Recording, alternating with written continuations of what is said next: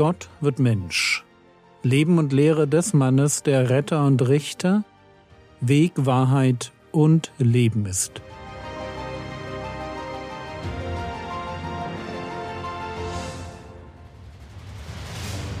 Episode 369 Der Sauerteig der Pharisäer, Sadduzäer und Herodianer Teil 1 in der letzten Episode lag der Schwerpunkt auf der Idee, dass Gott uns wie ein guter Vater erzieht. Er erzieht uns, indem er uns Schwierigkeiten zumutet und außergewöhnlichen Segen schenkt. Er tut an uns dasselbe, was er auch an den Israeliten getan hat. 5. Mose Kapitel 8, die Verse 2 bis 5. Und du sollst an den ganzen Weg denken, den der Herr dein Gott dich diese vierzig Jahre in der Wüste hat wandern lassen, um dich zu demütigen, um dich auf die Probe zu stellen und um zu erkennen, was in deinem Herzen ist, ob du seine Gebote halten würdest oder nicht. Und er demütigte dich und ließ dich hungern. Und er speiste dich mit dem Mann, das du nicht kanntest, und das deine Väter nicht kannten, um dich erkennen zu lassen, dass der Mensch nicht von Brot allein lebt, sondern von allem, was aus dem Mund des Herrn hervorgeht, lebt der Mensch. Deine Kleidung an dir ist nicht verschlissen, und dein Fuß ist nicht geschwollen diese vierzig Jahre. So erkenne in deinem Herzen, dass der Herr dein Gott dich erzieht, wie ein Mann seinen Sohn erzieht. Ich frage mich schon, ob wir als Christen heute noch begreifen, dass wir Kinder sind, die Gott erziehen muss, dass wir alles andere als reif und erfahren und klug sind. Ich finde jedenfalls in mir immer mal wieder den Gedanken, dass Gott dazu da ist, die Probleme und Schwierigkeiten von mir fernzuhalten. Gott als Bodyguard, Gott als Schutzschild. Die Idee, dass Gott mich erzieht, dass er sich genau überlegt, was er mir an Problemen zumutet, weil ich ein dummer kleiner Rotzlöffel bin, weil ich noch nicht genug verstanden habe und weil ich ganz oft noch eigenwillig nach meinen Regeln leben will. Diese Idee von einem Gott, der züchtigt, also schmerzhaft in mein Leben eingreift, um mich zu erziehen, das ist ein Gedanke, den mag ich nicht. Es ist gleichzeitig aber ein Gedanke, der meinen dunkelsten Momenten ganz viel Hoffnung und ganz viel Sinnhaftigkeit einhaucht. Vor allem dann, wenn wir es uns zur Gewohnheit machen, viel über die Prüfungen und den Segen Gottes in unserem Leben nachzudenken. Aber kommen wir zum Sauerteig der Pharisäer, Sadduzäer und Herodianer. Matthäus 16, Vers 6 Jesus aber sprach zu ihnen, Seht zu und hütet euch vor dem Sauerteig der Pharisäer und Sadduzäer. Markus 8, Vers 15 Und er gebot ihnen und sprach, Seht zu, hütet euch vor dem Sauerteig der Pharisäer und dem Sauerteig des Herodes. Die beiden Formulierungen sind nicht völlig identisch, und das liegt mal wieder daran, dass die Evangelien natürlich meist Zusammenfassungen von Gesprächen liefern. Und die Evangelienschreiber passen ihre Erzählungen je nach Schwerpunkt und Zielgruppe an. Sprich, Jesus redet mehr als die kurzen Sätze, die uns überliefert sind.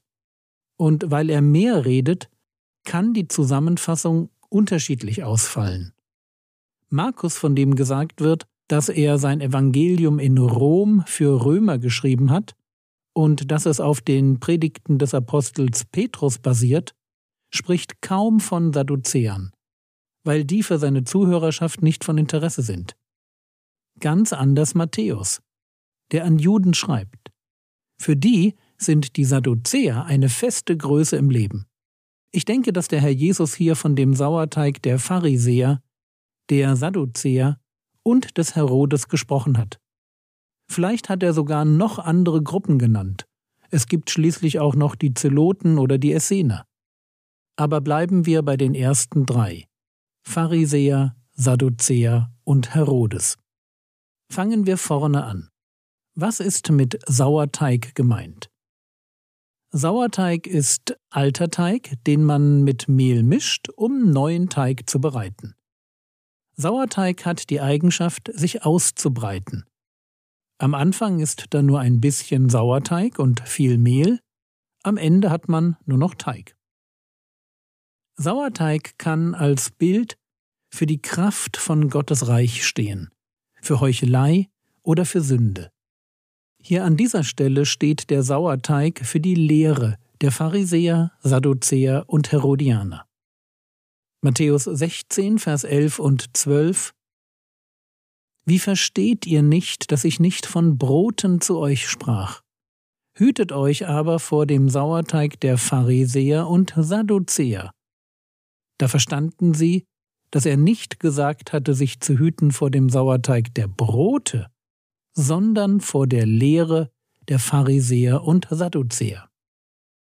Lasst uns ein ganz klein wenig in die Vogelperspektive gehen.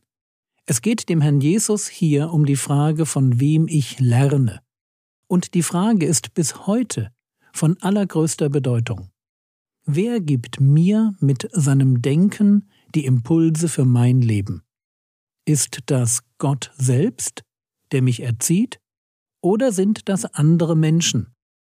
Die Influencer mit ihren Videos und Blogs und Posts oder alternativ die Reisebrüder und geistlichen Autoritäten, von denen ich denke, dass sie die Bibel richtig gut kennen.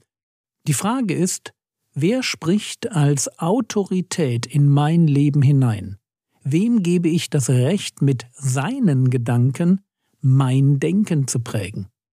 Und die Frage ist deshalb so wichtig, weil die meisten Menschen, ich eingeschlossen, in letzter Konsequenz nur ganz wenig eigene Gedanken denken. Meistens geben wir wieder, was wir von anderen gehört haben. Und weil wir gar nicht so schlau sind, wie wir manchmal denken, deshalb ist es auch wichtig, dass wir uns vor falschem Denken hüten. Wir sind nicht die, die automatisch jede Lüge entlarven oder denen sofort jeder logische Fehler auffällt. Das wäre natürlich wünschenswert, aber es ist halt nicht so. In einem gewissen Maß laufen wir alle irgendwelchen Denktrends hinterher. Die Frage ist nicht, ob wir das tun, sondern ob wir uns das eingestehen und ob wir dann darauf achten, dass wir möglichst der Wahrheit hinterherlaufen. Vor allem gilt das natürlich für theologische Fragen. Es spielt fast keine Rolle, auf wen ich bei belanglosen Themen höre. Ob ich die beste Waschmaschine kaufe oder nur die zweitbeste, das ist nicht wichtig. Welches Frostschutzmittel ich im Winter für meine Scheibenwischanlage verwende. Auch kein heilsentscheidendes Thema. Ob ich das Evangelium richtig verstehe und von meinen Sünden gerettet werde und bei Gott ankomme, das ist wichtig. Und bei diesen Fragen geht es darum, dass wir sehr genau darauf achten, wer uns prägt. Und lasst uns nicht vergessen, zu wem Jesus hier spricht. Er spricht nicht zu den Leuten, die ihn nicht kennen, sondern zu seinen Jüngern. Und das bedeutet wohl, dass auch wir in der Gefahr stehen, auf falsche Autoritäten zu hören. In der Gefahr stehen, falschen Lehrern nachzulaufen, die uns den Glauben rauben wollen. So warnt Paulus in 2. Timotheus Kapitel 2 die Verse 16 bis 18 Die unheiligen leeren Geschwätze aber vermeide, denn sie werden zu weiterer Gottlosigkeit fortschreiten. Und ihr Wort wird um sich fressen wie Krebs. Dazu gehören Hymenäus und Philetus, die von der Wahrheit abgeirrt sind, indem sie sagen, dass die Auferstehung schon geschehen sei, und den Glauben mancher zerstören. Darum geht es Jesus, dass wir nicht anfangen, auf die falschen Leute zu hören.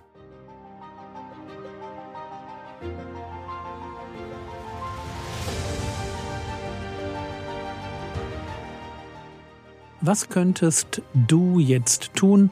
Du könntest darüber nachdenken, nach welchen Kriterien du dir die Bibellehrer aussuchst, die du dir anhörst.